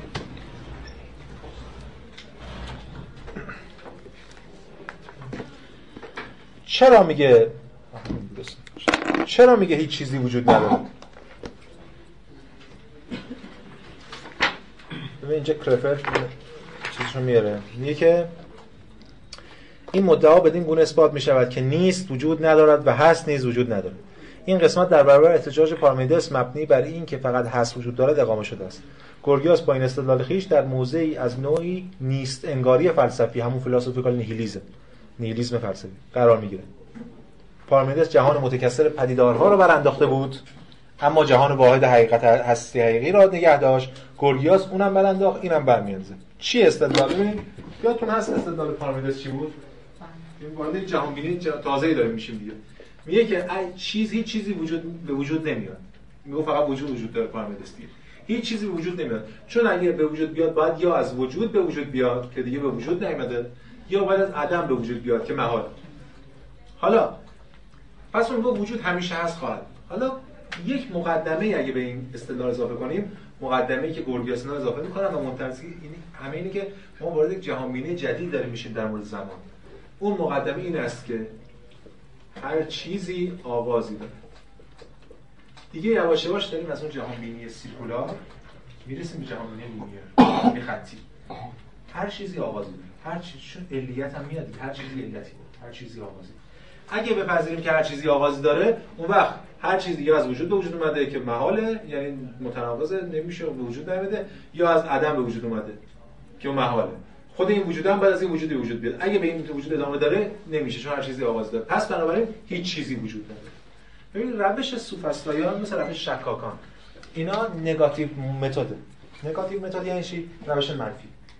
نفی کردن. کاری که شکاکان به سوفسطاییان در طول تاریخ می‌کنن اینه دقت کنید. بین طرفین دعوا میرن. نفی اینو می‌گیرن نفی اونو می‌گیرن و بعد هر دو نفی رو با هم نگه و میشن نفی کننده هر دو طرف. منگار دو نفر با هم بحث کنن که الان شب یا روزه. یه نفر استدلال می‌کنه که الان روزه پس شب نیست. یه نفر اون استدلال می‌کنه الان شب پس روز نیست. اینا می اثبات می‌کنن که چی؟ الان نه شب نه روزه شکاک اینه دیگه. هیچ حقیقتی در کار نیست. هر دو طرف می‌خواد بزن این همینه. این استدلال که چیزی وجود نداره بیمت حالا نکته جالب اینه که گورگیاس میگه آقا هیچ چیزی وجود نداره. اگر وجود داشته باشه نمیشه شناختش. فقط یه سوفسطایی شکاک می‌تونه جمله رو بگه اگه چیزی وجود نداره چرا اگر بگی تو؟ چون وجود نداره دیگه. چرا؟ چون می‌خواد طرفو تو هر خاکریزی که تونست شکست بده. هر جایی شد می‌خواد بزن شما اگه برای گورگیاس آقای گورگیاس خود این جمله شما پس وجود نداره. میگه آره. شکاک همینو میگه دیگه. شما اگه به شکاک نشون بدید که شما دارید متناقض میگید قبلا تو همین کلاس صحبت کردید شما اگه به شکاک اثبات کنید شما دارید حرف متناقض می‌زنید میگه آره من که دارم میگم همه چرت و پرت میگم. منم روش. موضع ایجابی نداره شکاک موضع سلبی داره. اینا می‌خوان خود اون ایده حقیقت رو زیر سوال ببرن واسه همین میگن. هیچی وجود نداره. اگه وجود داشته باشه نمیشه شناختش. اینا خود معرفت رو دارن زیر سوال می‌برن بحث نسبیگرایی معرفت یعنی چیزی به اسم شناخت وجود نداره. همچنین اگه بشه شناختش نمیشه بیانش کرد. یعنی حتی اگه شناختی هم در کار باشه حتی اگه شناختی هم در کار باشه نمیشه این شناخت منتقل کرد. چرا؟ چون روی اینا البته بعدا توی تایتتوس افلاطون بحث میشه در موردش. اونجا تایتتوس از از زبان پروتاگوراس این ادعا رو می‌کنه که معرفت مساوی ادراک حسی. اینا چیزی به اسم معرفت عقلی کلی که ندارن چون عقل کلی وجود نداره. معرفت ادراک حسی. و راست میگه اگه معرفت و ادراک حسی بدونیم هیچ شناخت نمیشه بیان کرد. ببینید شما هیچ وقت نمی‌تونید حس رو بیان کنید. نمی‌تونید هیچ وقت حس رو منتقل کنید. فرض من یه رنج بسیار شدیدی کشیده باشم. رنج بسیار شدیدی. عزیزی رو از دست داده باشم. یا اصلا چه مادی تر من دندون درد داشته باشم. در سه ساعت گذشته. الان من سر روز به شما میگم آقا من دندون دارم. سه ساعت به عصب رسیده درد. خب شما میگید خب آره درد واقعا. در بهترین حالت میگه آره مثلا 6 ماه پیش من دندون درد داشتم. آها اردبیلی شبیه اونه. یا هیچ راهی برای انتقال واسه همین به دلیل اینکه ما در بیان احساساتمون ابراز می‌کنیم همینه. من میگم من دندونم درد می‌کنه. شما میگه ها خب خوب میشه. نه خیلی درد می‌کنه. شما نمی‌دونی من چی می‌کشم. نه کل این برون ریزی عاطفی که الان توی ماشاءالله مجراش هم تو فیسبوک و اینستاگرام زیاد شده. هی افراد هی افراد چرا؟ چون نمیشه بیانش کرد. چی رو میشه بیان کرد؟ عقل رو. من به شما میگم دو دو مساوی چهار شما می‌فهمید.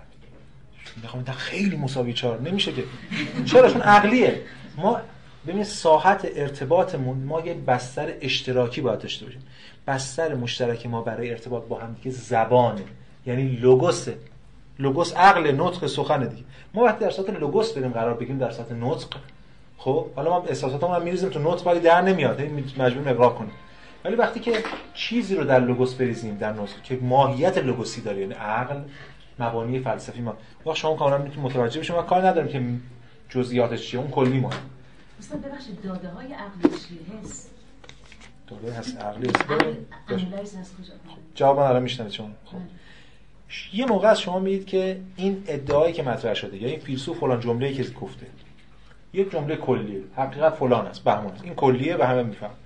اما خود این فیلسوف وقتی اینو بیان می‌کنه آیا از خل در خلا فکر می‌کنه؟ نه این جزئیاتی داره. زندگی داشته خانواده‌ای داشته هم شاید فرهنگی سیاسی اجتماعی هنری هر چی بوده. یه شرایطی داشته که در اون شرایط جزئی این فیلسوف خاص اومده این حرف رو زده. تا وقتی این فیلسوف داره این حرف رو می‌زنه در مورد شرایط جزئیش می‌تونیم صحبت کنیم. در مورد حسش و این هر چیز اما وقتی در مورد کلی صحبت می‌کنه الان من به شما بگم که مجموع زوایای داخلی مثلث 180 درجه است. اولین کسی که اینو گفته شما براتون خیلی مهمه که هوا گرم بوده یا سرد بوده یا مثلث دیده روی شن کشیده روی ماسته کشیده یا روی دیوار کشیده. نه چون مجموع زوایای داخلی مثلث 180 درجه کلیه. دیگه فارغ از اون حس میشه. فرد جدا میشه از اون. اگه جدا نشه علم نیست. علم همینه دیگه. علم یعنی قانون کلی و ضروری. یعنی فرد تا یه جایی میاد چون علمو که در خلل نمیشه. علم من فرد جزئی خاص دارم میاد.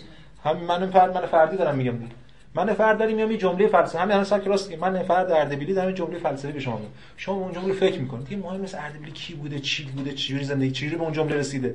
خود اون جمله ایده مستقلشون امر کلیه چون مفهوم عقلیه. البته این حرف خب خیلی از پست مدرن قبول ندارن.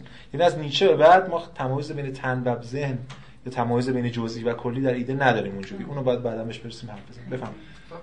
قلم رو به لوگوس با حس با چی با چه معیاری تعیین میشه؟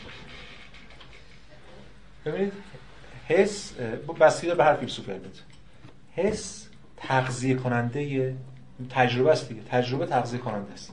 یعنی عقل تجربه رو می‌بینه در بین تجربه به دنبال اشتراکات میگرده تا بتونه به قانون برسه. وقتی به قانون رسید دیگه در مورد قانون صحبت می‌کنه. هرچند اون حس فردا می‌تونه این قانون نقض کنه تو طبیعت اتفاق میفته ولی گفتیم روش پاک روش فیلسوفان استنتاج. یعنی بر اساس مبانی عقلی به مبانی عقلی می‌رسن. به همین دلیل چیز دیگه ما بعدا می‌بینیم کانت و دیگران حتی دوران مدرن کسانی که علم رو می‌خوان مبتنی کنن بر حس خیلی با اینا به تندی برخورد میشه نقد جدی مطرح میشه. ولی امروز الان انقدر مرز مشخصی که این وجود نداره که تو حداقل قرن 17 18 مطرح بود. الان خیلی نامیختن به حالا امروز دوران پست مدرن خب پس ما می‌بینیم که یه جور نسبی گرایی وجود داره. هم در وجود هم در شناخت هم در انتقالش. یعنی در همه سطح نسبی گرایی وجود داره و هیچ ارتباطی نمیشه برقرار بکنیم. هیچ علمی رو نمیشه منتقل کرد به اون من این از ماجرای سوفسطاییان و به این معنا سوفسطاییان خیلی تاثیر داشتن در فلسفه. به حال رواج بعضی از ایده ها بعضی از رویکردها بعضی از دانش ها اصلا اینا خیلی بحثش دارن یکیش رتوریک یعنی دانش بلاغت خطابه. یا خود یه رویکرد پراگماتیستی عملگرایی سود محوری. اینکه حقیقت که رو حواس حالا سود چیه؟ سود با کدوم ور سود داره؟ یا اون بحثی که در مورد انسان مطرح کردن اینا رواج شکلی از اومانیسم یا انسان محوری که بعدها تاثیر گذار اما چیزی که الان برای ما مهمه این است که اینا بیشتر نفی فلسفه کردن. در تاریخ فلسفه بعضی رویکردها هستن که منتقد فلسفه.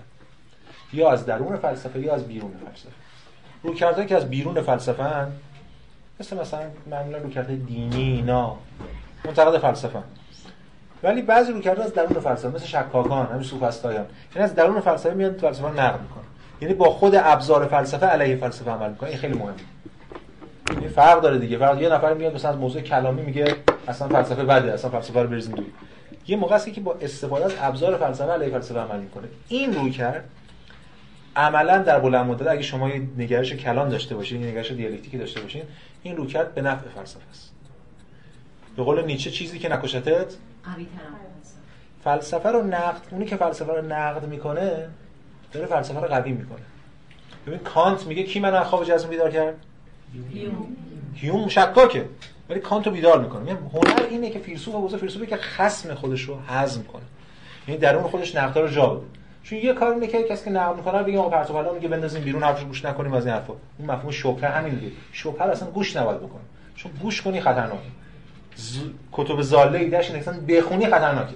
فی نفسه. فارغ از اینکه نقد کنی یا خود اما ایده این که اگه کسی نقد می‌کنه نقد جواب داره. یا میشه برای غالب بشی. یا خود نقد درونی کنی بفهمی خودت رو عمیق‌تر کنی. چون کانت اتفاق میفته سوفسطاییان و شکاکان در تاریخ فلسفه از این منظر تاثیر مثبت داشتن.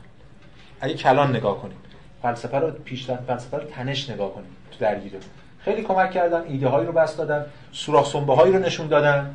من مثالی که می‌زنم معمولا مثل شرکت ها هستن که به یه دونه هکر پول میدن میگن بیا ما رو هک کن. واقعا کسی اگه کسی که دنبال فلسفه است دنبال حقیقت فلسفه باید به یکی از شکاکا که منتقد بیشتر با اونا بحث کنه. اونا بیان سوراخ‌ها نشون بدن تناقضات نشون بدن. این یه نکته. اما یه چیز بسیار مهمی که به نظرم به عنوان حسن ختام بحثمون باید بهش اشاره کنم اینه که ببینید ما الان در مورد نسبی گرایی معرفتی صحبت کردیم. و گفتیم که خب به حال تناقضاتی از شک... و شکاکان نشون میدن اینو و این معرفت نسبیه. انسان شخص انسان معیار حقیقت چیز هاست. تا وقتی در حوزه معرفت و علمه خب ما میگیم که علمی وجود نداره نسبی گرایی اما مواجه نیستیم با اون خطری که امکان داره این دوچارش بشیم. اون خطر کجا دوچارش میشیم در حوزه اخلاق و سیاست. ببینید وقتی که ما نسبی گرایی در معرفتی رو به اخلاق تعمین بدیم خطرناکه. چرا؟ چون شما هیچ کس رو نمی‌تونه نقد کنه شما این کارتون اشتباهه. میگیم با انسان معیار حقیقت چیز همین چیزی الان هست دیگه. الان عملا اینجوری شده. در مورد دچار نسبی گرایی این شما هر حرف می‌زنید این که حرف مفته که مثلا آقا ما هر کس باید به خدای درون خودش نام اخ... وجدان درون خودش گوش کنه. میگم مثلا یا به وجدان درون خودش با لطافت گوش می‌کنه که همه انتحاری منفجر می‌کنه. گوش کرده دیگه همه رو منفجر می‌کنه. نمیشه معیار رو متکثر کرد در اخلاق. شما هیچ وقت نمی‌تونید که نقد کنید. اصلا گفتگو غیر ممکنه در اخلاق. میشه پارادایمیش کرد؟ اگه باز پارادایم هم یه معیاره. آره دیگه باز پارادایم هم یه معیاره. یعنی در هر پارادایم درون پارادایمی که آدم بس ولی اگه پارادایم که خارج از پارادایم بیاد چیکار کنه؟ مثلا این درسایی که میگن دیگه مثلا شما الان فرض چه یکی رو نقد می‌کنید که چرا مثلا فلان جا تو افریقا داری سر می‌بری؟ میگه آقا شما پارادایمتون پارادایم غربی ما همین حرفا اینجا هم دارن می‌زنن دیگه. آقا کشویان و اینا دارن اینو میگن دیگه. به معنا که ما آره موضوع خودمون رو داریم ما با ما رو با معیارهای غربی مثلا مثلا ما اینجا کنوانسیون حقوق بشر اسلامی داریم ما اینجا اصلا. یعنی هیچ کنوانسیون ضد حقوق بشر داره عمل می‌کنه. آقا یه چیزی برادر آقا لاجانم رئیسش. مسئله چیه؟ مسئله اینه که چرا این استدلال شد؟ چون که ما پارادایم این خطرناکه. پارادایم من باز بین اسپیکرای منجم یا شما من شما بگی آره آقا اصلا اونا به ما چه؟ ما به اونا چه؟ اینو بخوای بگیم این بحث دیگه است. ولی ما به دنبال اخلاقیم به دنبال نقدیم. باید این نقد یه اشتراک حداقل داشته باشه. البته من نمی‌خوام من در یه نگاه استبدادی نیستم. یه معیار وجود برفشه من دورکرد خودمو دارم که خب مترقی تره ولی مسئله اینه که این نسبیگرایی اخلاقی اتفاقا ظاهرش. ما همیشه نسبیگرایی برامون جذاب به خاطر از یه استبدادی فرار کنیم. نسبیگرایی واکنش به استبداد. خود نسبیگرایی استبدادی که در بطن خودش داره برای ما نادیده گرفته میشه معمولا. یا تو سیاست. ببینید خیلی اتفاق عجیبیه. این طنز تاریخه. دموکراسی های یونانی به چی منتهی میشن؟ همه دموکراسی یونانی به حکومت جباران منتهی میشن تایرنت ها در یونان که افلاطون هم اشاره می‌کنه. محل محل میگه چوری اون کسی که رأی آورده اول برای خودش اول مردم فاصله می‌گیره بعد برای خودش محافظ انتخاب می‌کنه بعد دیگه مردم گوش نمیده بعد نمایندهش می‌رسه میشه مردم و تبدیل میشه. این استدلال از کجا میاد؟ از باز ایده نسبی گرایی اخلاقی. یعنی چی؟ یعنی وقتی ما میگیم که انسان معیار حقیقت چیزهاست اون وقت بستگی داره کدوم انسان زورش بیشتر باشه اون بیشتر معیارتره برای حقیقت چیزها. حاکم که حالا دموکراتیک هم اومده باشه روی کار. حاکم تبدیل میشه به یک قدرت مطلق. برای اینکه می‌خواد معیار حقیقت چیزهاست دیگه خودش حقیقت میده. این عملا به ضدش تبدیل میشه. به همین دلیل افلاطون بزرگترین نقدها رو دموکراسی می‌کنه. چون دموکراسی تبدیل میشه به شکل از استبداد. چون کثرت افلاطون به شکل دیگه اصلاح کنه. پس این اتفاق مهمه. این نمی‌تونیم بگیم که اندیشه یونانی متکثره و یک وحدت نداره با سمت دموکراسی برسه ولی اندیشه ایرانی در قبالش نه نه من اینو که اصلا قبول ندارم. ببین اندی... چه به دموکراسی رسیدن؟ دلیل داشته. دلیل اینه که دعوا داشتن سر کله هم دیگه می‌زدن و از جایی بعد برای بیشتر سر کله هم دیگه نزنن هر کدوم حاضر شدن به یک مثل قانون اساسی چه لبنان مثل عراق. میگن آقا رئیس مجلس باید اینجوری باشه نام رئیس جمهور باید اینجوری باشه. هر کدوم برای اینکه دیگری به قدرت مطلق نرسه تن دادن به یک کثرت‌گرایی دموکراتیک. اما مسئله چیه؟ مسئله اینه که برای فراموش نکن دموکراسی استبداد درونش داره. کی سقراطو کشت؟ دموکراسی. حالا هفته بعد می‌بینیم دیگه. یعنی دموکراسی آتنی دموکراسی آتنی کجا اومده؟ خب دیگه قانون دموکراتیک دیگه قانون دموکراسی. قانون از دموکراسی میشه جدا کرد. مردم رأی دادن به اعدام بشه. هیئت منصفه یعنی واقعا از هیئت منصفه که ماده واقعا همه استثنا بگیریم قتل سقراط. نه استثنا نیست. قتل سقراط نماد شهید بزرگ. هر مجازاتی از قانونی میاد دیگه. حالا خب سقراط بله میاد دیگه. ما داریم قانون ما هم داریم قانون مردم قانون از کجا اومده؟ قانون که الهی نبوده در یونان. مردم اومده قانون دموکراتیک نه شما دموکراسی منتج از اخلاق تونستی کثرت نسبیگرایی اخلاقی تونستی. ولی یه رویکرد هستی شناسی هم می‌تونیم بهش داشته باشیم. نه منم هستی شناسی یونانی منم رویکرد هستی شناسی دارم به ماجرا. ببینید مس... اتفاقا تمام تلاش ما اینه که دین و سیاست و فلسفه و اینا همه رو با هم داریم میگیم به پیش می‌بریم. اما خب پس این از این نقدهای دموکراسی یونانی سر جای خودش. اما اینکه ما مقایسه کنیم چون یونان وضعیت یونانی و وضعیت ایرانی مثلا مثلا این دموکراسی یونانی در مقابل این شکل هرمی استبداد ایرانی مثلا. این یه بحثای دیگه ای رو مطرح می‌کنه که تو تو بحث ما نبوده. یعنی من می‌تونم مثلا اینجا نظریه ویتفوگل و اینا رو مطرح کنم. چجوری اینجا به استبداد رسیده اونجا نرسیده. ولی می‌خوام این حواسمون باید باشه که این به معنی که دموکراسی به استبداد نمی‌رسه چون که الان رسیده. میشه اونورم نقدهای در اون گفتمانی زیادی مطرح کرد این برای ماجرای دیگه داره اینور یه ماجرای دیگه است آخه یعنی اصلا یه مسیر دیگه ای رو ما بعد می‌رفتیم که می‌رسیدیم الان اینجا در مورد صحبت کنیم چرا موبدان مثلا چیکار کردن. خب. پس بنابراین ما می‌بینیم که وقتی از سقراط حرف زده میشه به عنوان کسی که دوباره می‌خواد حقیقت کلی رو احیا کنه حقیقت کلی عقلی رو سقراط منجیه. نه فقط برای فلسفه بلکه برای سیاست یونانی بلکه برای اخلاق, یونانی. خود سقراط میگه در اصلی من اخلاقی بعد فلسفه شو. مثلا من. یا افلاطون میگه در من سیاسیه بعد فلسفه شو بس. یعنی اینا تنش هایی در متافیزیک بوده در فلسفه بوده که نتایج عملی داشت. اینا برای نتایج عملی حل کنن مجبورن فلسفه رو بس بدن که اون دو چهار نشه به اون مشکلات. به همین دلیل سقراط منجی تمدن یونانی محسوب میشه و ما جلسه بعد در موردش صحبت خواهیم کرد. سوال؟ استاد این انسان میار همه چیزه و توی اون داره وضعیت اقتصادی یا شکل طبقه ای رو همینطوری نسبت می‌دونن که مثلا کسی که ممکنه شرایط بهتری داشته باشه پس خودش میاره و خودش ببینید امکانات بیشتری داره برای اثرگذاری در زندگی خودش و دیگران. مثلا یعنی که مثلا من پول دارم منتج از منه و در واقع این منم که نه نه نه نه معیار معرفته. معیار معرفتیه یعنی که انسان خودش معیار رفتار خودش رو شناخت خودش از جهان و ایناست. ولی که من از کجا اومدم پول دار شدم یا نه نتیجه یک چیز دیگه یک آره. آره خب خسته